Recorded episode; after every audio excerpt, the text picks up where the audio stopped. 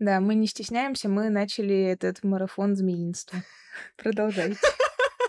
Судьба злодейка, вот мы вместе пишем подкаст. Ты этого так боялась, что я разрушила нашу группу и присосалась к тебе на 7 лет. Все, я закрываю звонок. Пока. Пока. Конец выпуска.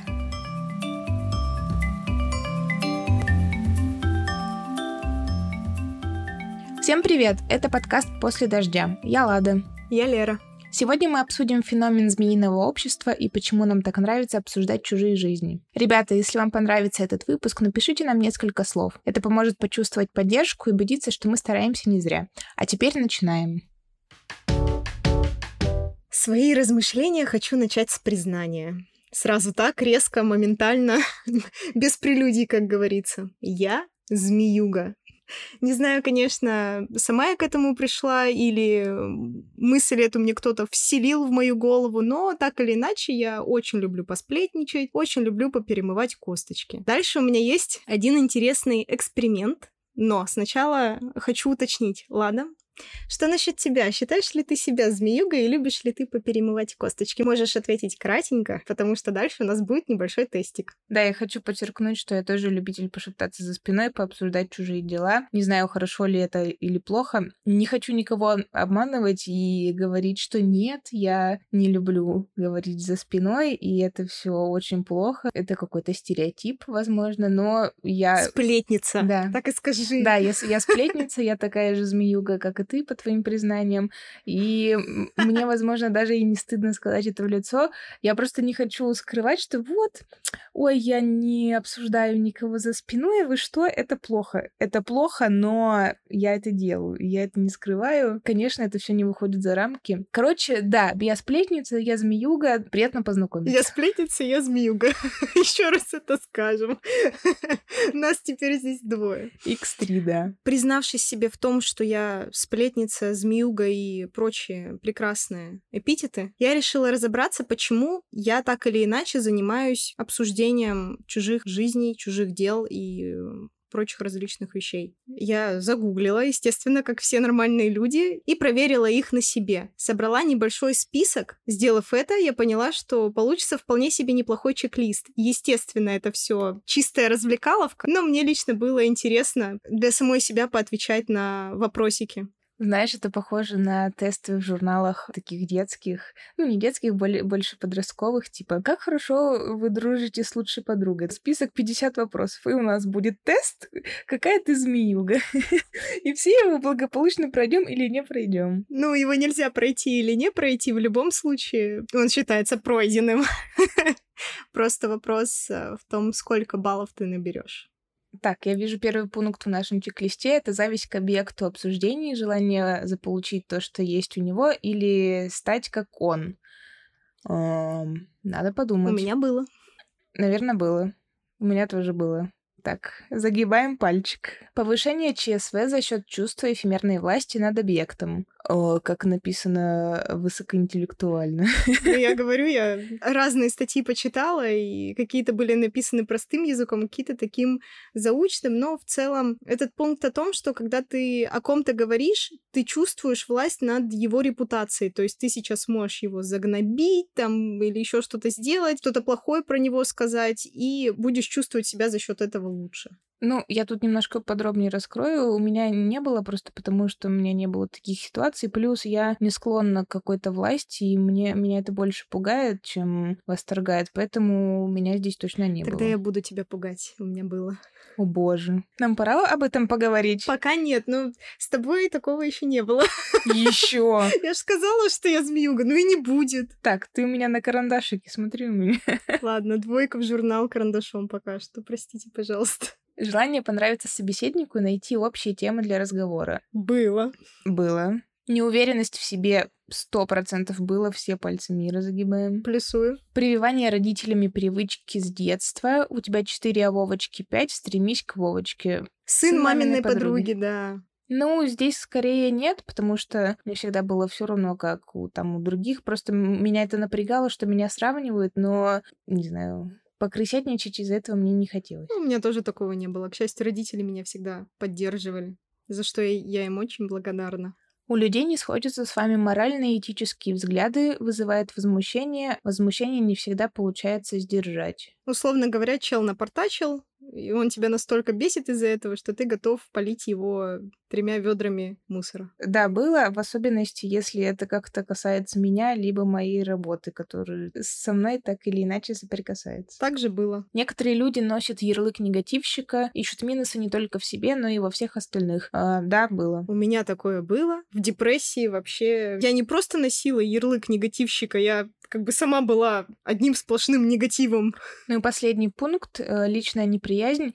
Эм, на самом деле, мне кажется, это какой-то такой обобщенный очень пункт, потому что личная неприязнь может быть по разным пунктам, включая там все предыдущие. Ну, если как-то обобщенно, без причины какая-то личная неприязнь к человеку, просто потому что он существует, да, тоже было. Признаюсь. Признаюсь вместе с тобой. Так, смотрим наши пальчики. У меня шесть. У меня семь.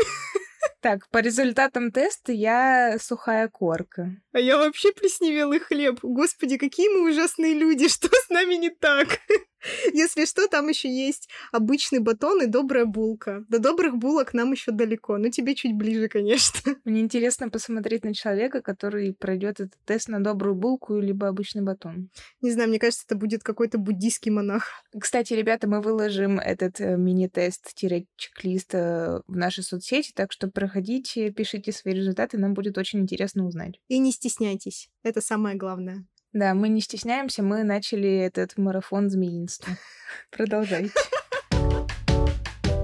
Я бы хотела немного вернуться к предыстории, чтобы раскрыть себя как персонажа, почему я стала такой. Мне кажется, что многие об этом не задумываются, почему они так или иначе поменялись, почему они начали кого-то обсуждать, хотя, например, раньше могли этого не делать или, наоборот, перестали это делать, потому что такие изменения, они происходят плавно, и не всегда получается их отследить, и потом уже, когда ты вдруг доходишь до этой темы, в моменте это сделать вполне возможно. В позднем подростковом возрасте я была рьяным противником обсуждений кого-либо, я была рьяным противником лицемеров, в целом самого лицемерия как вида какого-то общения опять же, я нашла ответ, почему я раньше ничем подобным не занималась, потому что в моей семье был разлад. Извините, что я постоянно про это говорю, но очень большое влияние оно на меня оказало. И в целом в жизни меня тогда интересовали совсем другие вещи, и ну, просто не было времени кого-то обсуждать, да и желания особо не было. Как бы и так настроение всегда было не очень, а портить его еще себе там такими вот вещами не хотелось. В общем-то, все мое внимание было направлено на благополучие своей семьи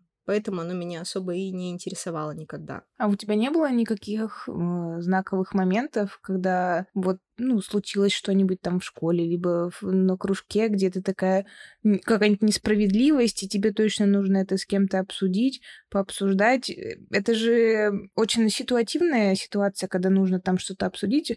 Все на контексте завязано. У тебя не было таких ситуаций? Ну, ситуативные ситуации, естественно, были.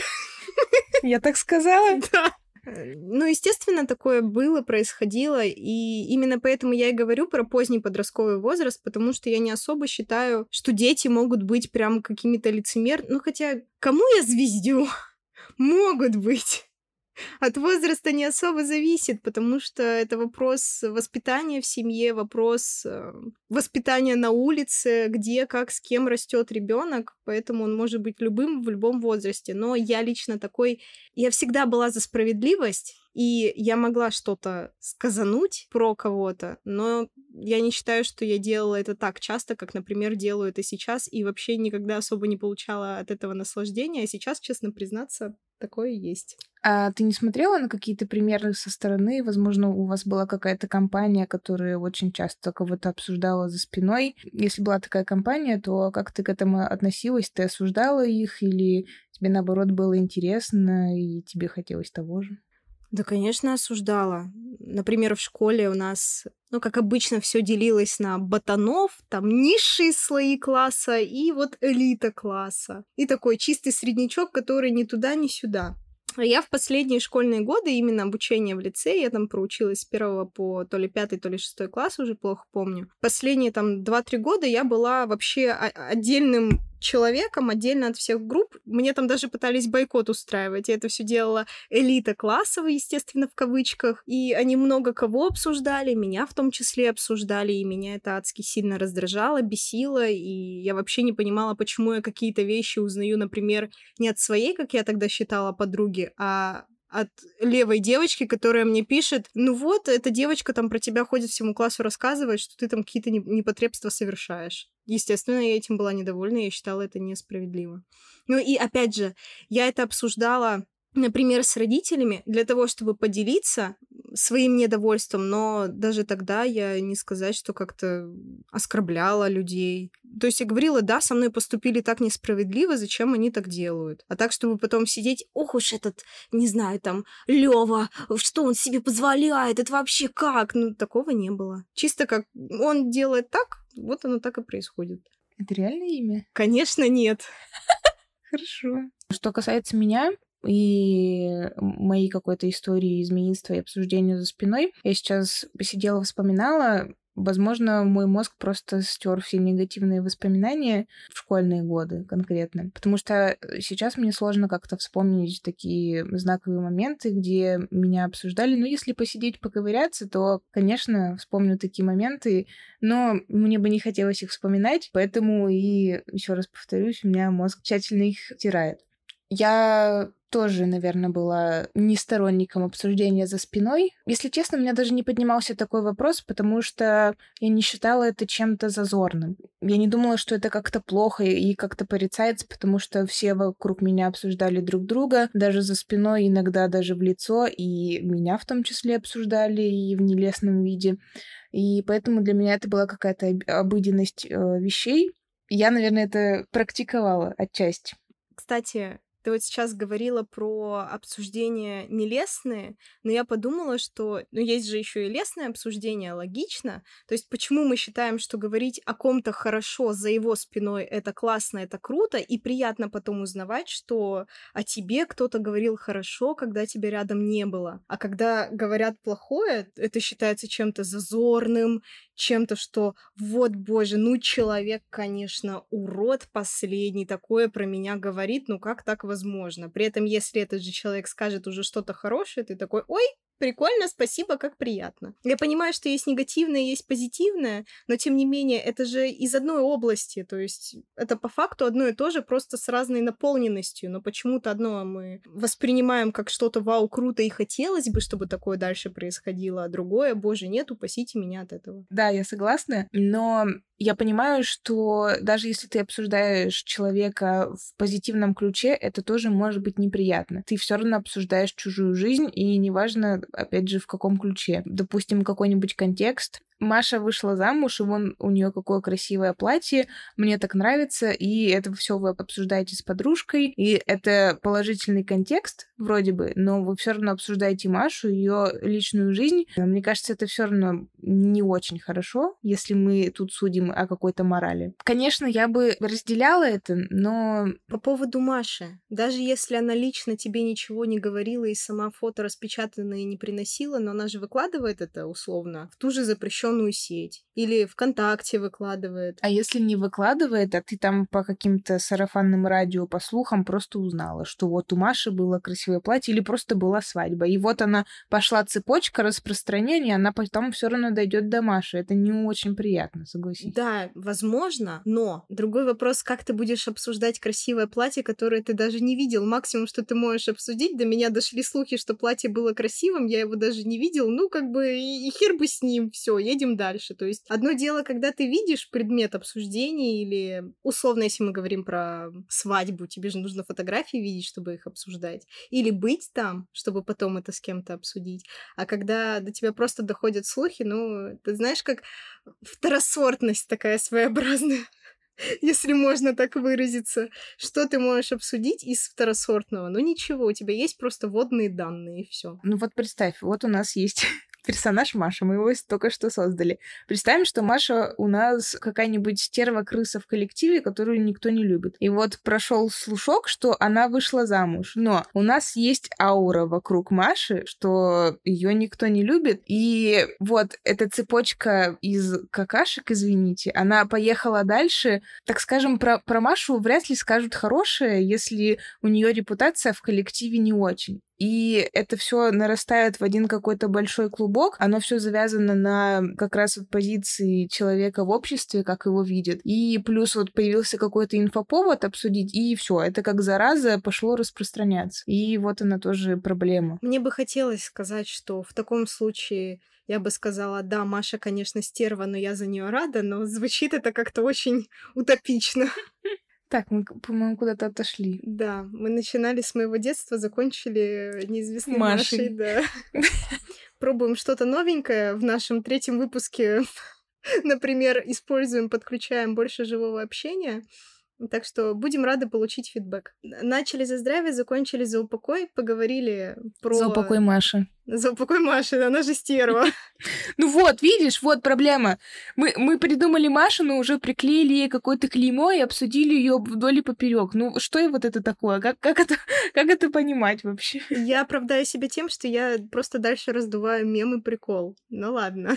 Ладно, мы, мы никого не обсуждаем, все Маши, вы прекрасны, правда. Да, а наша Маша стерва, она выдуманная, поэтому Машей простите.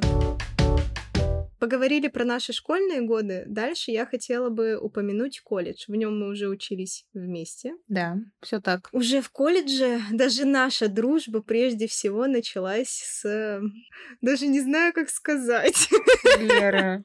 Если ты не знаешь, давай я скажу. Я спокойно, без стыда про это говорю, потому что это, во-первых, смешно. Как было дело? Я постараюсь быстро. У нас уже сформировалась группа, где все участники разделились на небольшие, ну, по крайней мере, начали уже разделяться на небольшие подгруппы, и уже было понятно, кто с кем будет общаться. Я, как прилежница, ученица, сидела на первой партии, и у меня было пару человек, с которыми я думала, буду общаться и дальше. У остальных ребят примерно так же. И вот, в середине сентября, по-моему, приходит какая-то девочка, нам ее представляют, вот, знакомьтесь, это Валерия, э, ваша новая одногруппница. Примите ее хорошо, у нее там какая-то непонятная история, она из соседней группы, пожалуйста, примите ее хорошо, она будет с вами учиться. Все, пошел слушок, что такое, что такое, кто, что за Лера, что за Лера.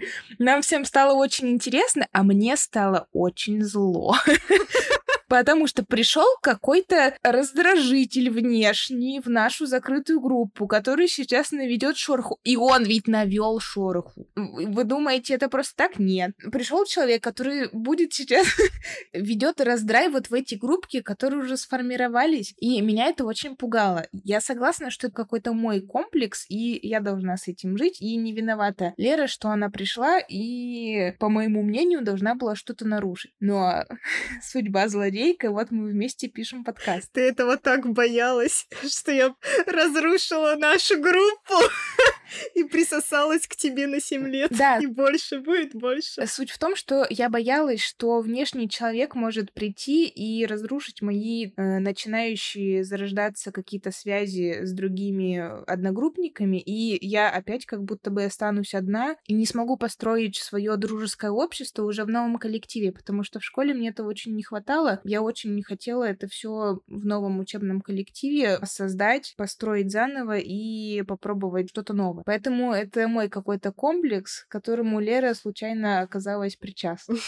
Совершенно случайно, да. С Ладой мы оказались вместе в одной группе и спустя короткий срок подружились. Несмотря на то, что Лада изначально отреагировала на меня негативно, потом мы смогли найти общий язык с помощью наших общих интересов. Моя колледжная жизнь, в принципе, была достаточно интересной, но все равно она превратилась в дом учеба, дом учеба, дом учеба, дом учеба. Дом учеба. Могу еще раз это сказать, и Лада тоже мне поможет.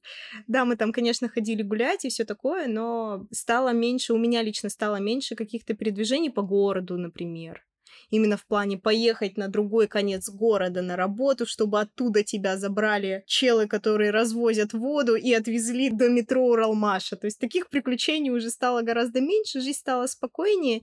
И из-за того, что ушла какая-то часть драйва, я начала это по чуть-чуть, как сказать, начала это по чуть-чуть заменять обсуждениями кого-то с кем-то. Тебе это приносило какое-то удовольствие, какие-то положительные эмоции? Как ты это для себя объясняешь? Ну, сейчас уже думаю об этом. В принципе, я нашла такое объяснение, что изначально моя колледжная жизнь началась с большого скандала, как ты до этого уже рассказала. Мы в него углубляться не будем, но он был очень большой и прогремел, если не на весь колледж, то как минимум на все наше отделение. Вот. И для меня это была, наверное, части даже своеобразная защита. То есть именно в момент этого скандала когда со мной и со многими другими ребятами поступили ужасно и отвратительно, а потом еще эти ребята и перешли на сторону обидчика, и в итоге я осталась защищать себя сама, Тут уже из меня поперло говно полезло, если можно так сказать. Там уже я не церемонилась и даже с родителями обсуждала это все на эмоциях и не скрывала, что я ненавижу этих людей. В тот момент я их ненавидела.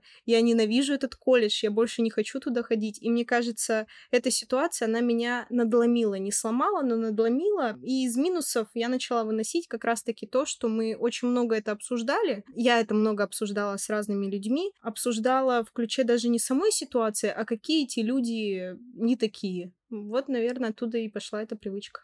Иногда обсуждение за спиной — это хорошая такая терапия для тебя. И если ты не можешь подойти к человеку, не говорю сейчас про тебя, если ты не можешь подойти к человеку и прямо в глаза ему сказать, что ты такой, я думаю про тебя так, потому что смело сказать ему все в лицо, отчасти я не против обсудить это с другим человеком. Но Здесь есть, конечно, свои большие но. Это не должно переходить все рамки разумного. Нельзя про человека говорить неправду, порочащую его честь, достоинство и прочее, ну, потому что это как бы наказуемо. Подсудное дело. Да. Просто так обсудить с подружкой, и что там, наша бедная Машка опять такая-то стерва, она мне испортила жизнь, и если это все не выходит за рамки вашей кухни, ничего плохого тоже не вижу. Бедная Маша. Она у нас прям нагоняя получает в этом выпуске после окончания колледжа началась уже работа офисная, о чем я говорила в прошлом выпуске. Ну и, собственно говоря, то же самое. Дом, работа, работа, дом. Практически без каких-то вылазок, гулянок. И, ну, что еще делать в свободное время? Уделять его себе да, но потрепать-то языком тоже охота, особенно когда ты стоишь в курилке, вот вышли с как называется? Коллегами. Да, спасибо, я уже забыла. Так давно не работала в офисе, что у меня нет коллег. Да. И не надо начинать.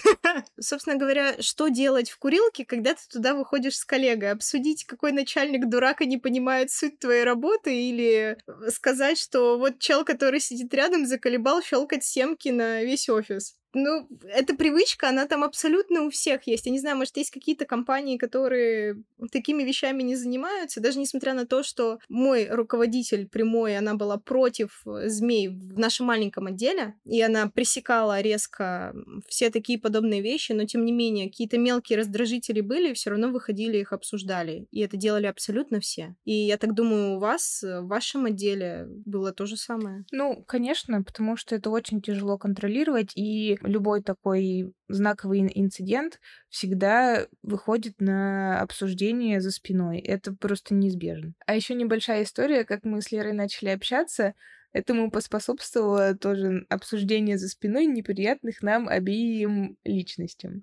Потому что я прям помню, как я к Лере подошла после одной из пары и такая, а ты знаешь вот эту девочку? Вот отсюда началась история нашей дружбы. Почти отсюда. Вот эту фразу я запомнила себе в голове. Вернемся к чек-листу. Это пункт, чтобы найти с кем-то общий язык.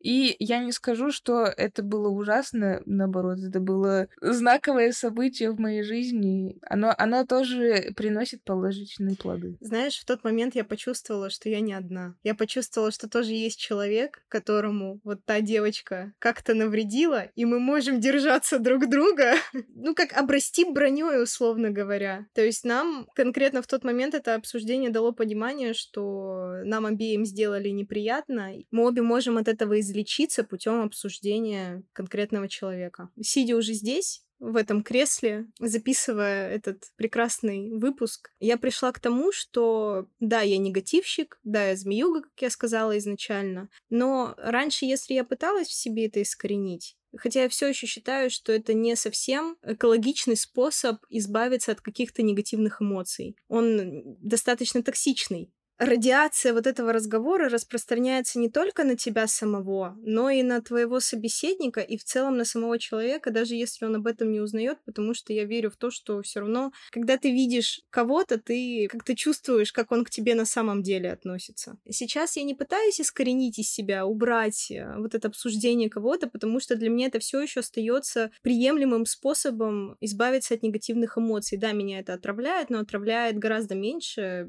чем травят именно эмоции, которые сидят внутри, которые я хотела бы выпустить. Поэтому змеей будьте неплохо. Да.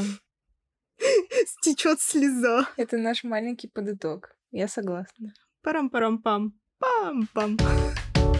В рамках этого эпизода еще хотим поднять тему про токсичное общество и про токсичную дружбу. Что касается меня, Конкретно с токсичной дружбой я встречалась разве что в школьные годы, возможно, еще немножко во времена колледжа, но больше это было про школу. Не могу конкретно сказать, что какой-то случай определенный на меня сильно повлиял, просто это какая-то совокупность небольших инцидентов, из которых я вынесла так или иначе какие-то выводы. Было сложно в школе определить, действительно ли этот человек общается с тобой, потому что ты ему интересен, либо у него есть какие-то корыстные помыслы, потому что ты ребенок, ты не можешь определить, ты не то, что не можешь определить, ты даже не задумываешься о том, что другой человек общается с тобой и даже говорит, что вы друзья, просто потому что ему нужно что-то от тебя. Конкретно я была заучкой, э, я не была отличницей, просто я любила учебу.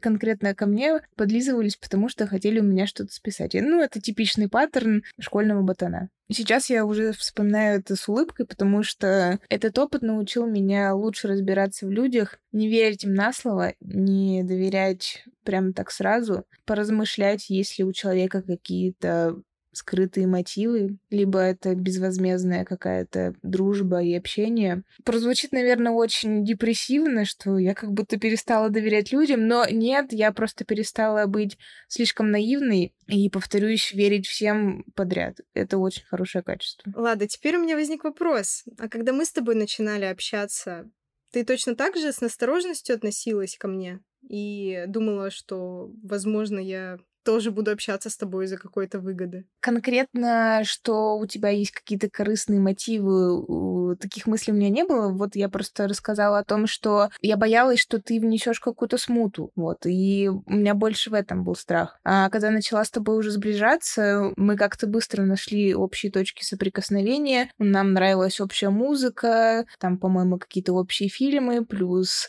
вот как раз та история, что у нас был один общий травматичный опыт с одним человеком, и вот это все нас сплотило. И здесь еще важно довериться своей интуиции, потому что очень часто по людям видно. Действительно, человек э, общается с тобой, потому что ты ему интересен. Иногда люди очень плохо играют. Точнее, очень часто люди очень плохо играют. И это очень по ним видно. По тебе этого не было видно, либо ты хороший актер и до сих пор играешь свою роль. Все еще. Ага. Я подосланный агент от того самого человека. И все сливаю ему. Все, я закрываю звонок. Пока. Пока. Конец выпуска. Ты даже не, не хочешь за меня побороться? Конечно, Все. хочу. Ты что? Я хочу сказать, что нет, отвечая на твой вопрос, нет, с тобой такого не было. Это, это был матч с первого взгляда. Ты свайпнула меня вправо. После второго взгляда. Давай уж про первый взгляд ты рассказывала. Нет, первый раз я на тебя почти не смотрела. Смотрела сквозь пальцы. Лер, я знаю, что у тебя был э, травматичный опыт, связанный как раз с токсичной дружбой. Расскажи немножко подробнее. Потирая ручки. Мыха. Готовьтесь. Это будет долгая история, которую я постараюсь рассказать достаточно быстро. Да, у меня был такой опыт, и он все еще для меня достаточно травматичный. Я еще до конца не отпустила эту ситуацию, ее не прожила, но тем не менее. Это была самая, что ни на есть, токсичная дружба, в которую мы с этим человеком возвращались дважды. Почему вообще такое общение коварно? Потому что мы оба были привязаны но при этом были готовы перегрызть друг другу глотку в любой момент от любого неаккуратного слова. Как мне кажется, мы даже оба были энергетическими вампирами просто в разное время. В одно время он подсасывал из меня энергию, в другое время я из него подсасывала энергию. И это была такая связь, которую было даже трудно разорвать, наверное. Мы начали общаться на фоне ментальных проблем, которые были и, я так думаю, еще остались, потому что это все быстро не лечится у нас обоих. В один момент мы друг друга поддерживали, мне казалось, что этот человек понимает меня лучше, даже лучше, чем я себя сама понимаю. А в другой момент я была готова его прибить, убить, задушить, не знаю, что угодно сделать. И когда первый раз наша дружба оборвалась, мне казалось, что это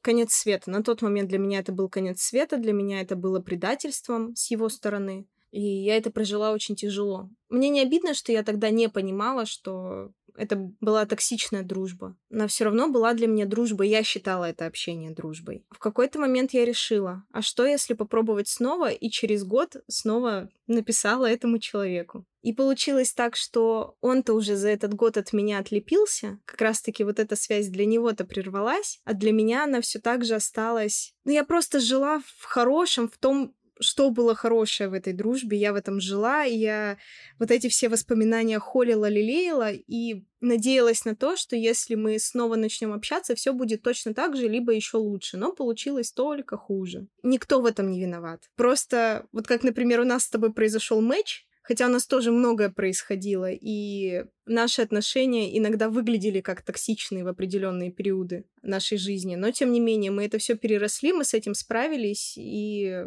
в этом ничего страшного нет. Это для нас обеих опыт. А конкретно в этом случае не нужно было просто продолжать и все. Но, еще раз повторюсь, никто не виноват, так бывает. Просто не смэтчились. Э, мы это называем токсичной дружбой, и ты много раз упоминала, что вот как раз ты идентифицируешь этот опыт как токсичная дружба. За счет чего ты смогла понять, что эта дружба токсичная? Какие вот ред флаги дали тебе понять это? И, возможно, будет какой-то совет, как понять, что вот эта дружба является токсичной. Ну, опять же, повторюсь, поняла я это не сразу и набила свои шишки. Как правило, осознание того, что ты находишься в неприятных отношениях, даже если они кажутся тебе приятными, оно приходит после завершения общения. Со мной было точно так же, но в момент общения Слушай, интересный вопрос, я даже про это почему-то не задумывалась. Мы можем упустить оскорбление в момент ссор, сами ссоры на пустом месте.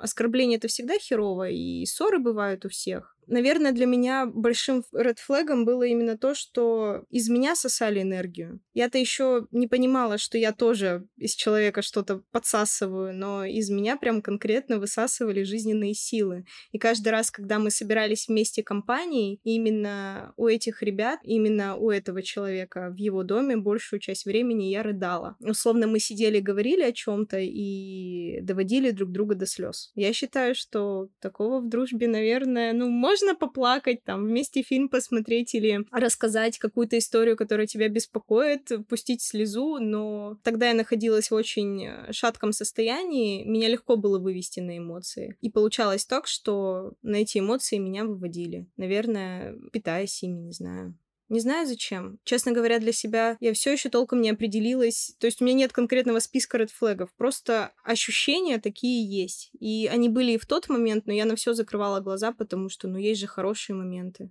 Жизнь не так э, не супер приятная штука, чтобы еще и специально выискивать что-то плохое и заканчивать общение с людьми, которых ты считаешь родными. Хотела тоже в целом поделиться своими пунктами, по которым я бы определила, что человек, с которым вы общаетесь, может быть токсичен. Как упоминала раньше, э, очень часто интуиция может подсказывать. Кто-то может не верить в существование какой-то силы внутри себя. Я тоже не верю, но я верю, что интуиция может подсказывать. Отчасти это сразу видно, но если не видно, то вот пункты. Человек не погружается в ваши проблемы. Он говорит только про себя, просит от вас помогать только ему. Человеку постоянно что-то нужно от вас. Ему нужна от вас только помощь. Он просит э, в очень важный либо неподходящий момент для вас помощи ему. Если вы отказываетесь, он обижается. Это тоже не очень. Он начинает общаться с вами только тогда, когда ему удобно. Не во всех других случаях, как это было бывает в обычной жизни. И вот эти вот red флаги говорят о том, что что-то в этой ситуации не так, и нужно либо поговорить с человеком, ну, либо идти уже на какие-то радикальные меры и прерывать общение, потому что вряд ли это закончится чем-то положительным. Ну вот, кстати, анализируя твои пункты, я могу сказать, что никто из нас специально кем-то не пользовался. Вот именно про помощь она была взаимная. Мы встретились в период, когда нам обоим было херово, и мы оба пытались друг друга поддерживать. И, наверное, именно это и скрепляло. То есть не факт вообще, что это общение можно назвать дружбой. Это было просто удобное общение, потому что именно в этом плане мы друг друга понимали, а нас вокруг никто не понимал. Вот. Но, опять же, повторюсь, я считала это дружбой. Закончу на хорошей ноте, чтобы все не было таким грустным и безнадежным. Я рада, что все закончилось. Жаль, конечно, что на плохой ноте, жаль, что со скандалом, жаль, что с э, выносом в общество, грубо говоря, в общество, которое окружало этого человека, мое общество, но тем не менее это закончилось, и эта дружба получила вполне логичный конец которому она и должна была прийти, потому что отношения, построенные на негативе, долго прожить не могут. Они прожили ровно столько, сколько им было отведено. Я не могла отвязаться, от меня отвязались. И, наверное, вот эта вторая попытка, она была как раз-таки уже мне нужна для того, чтобы понять, что все, it's over. Конец.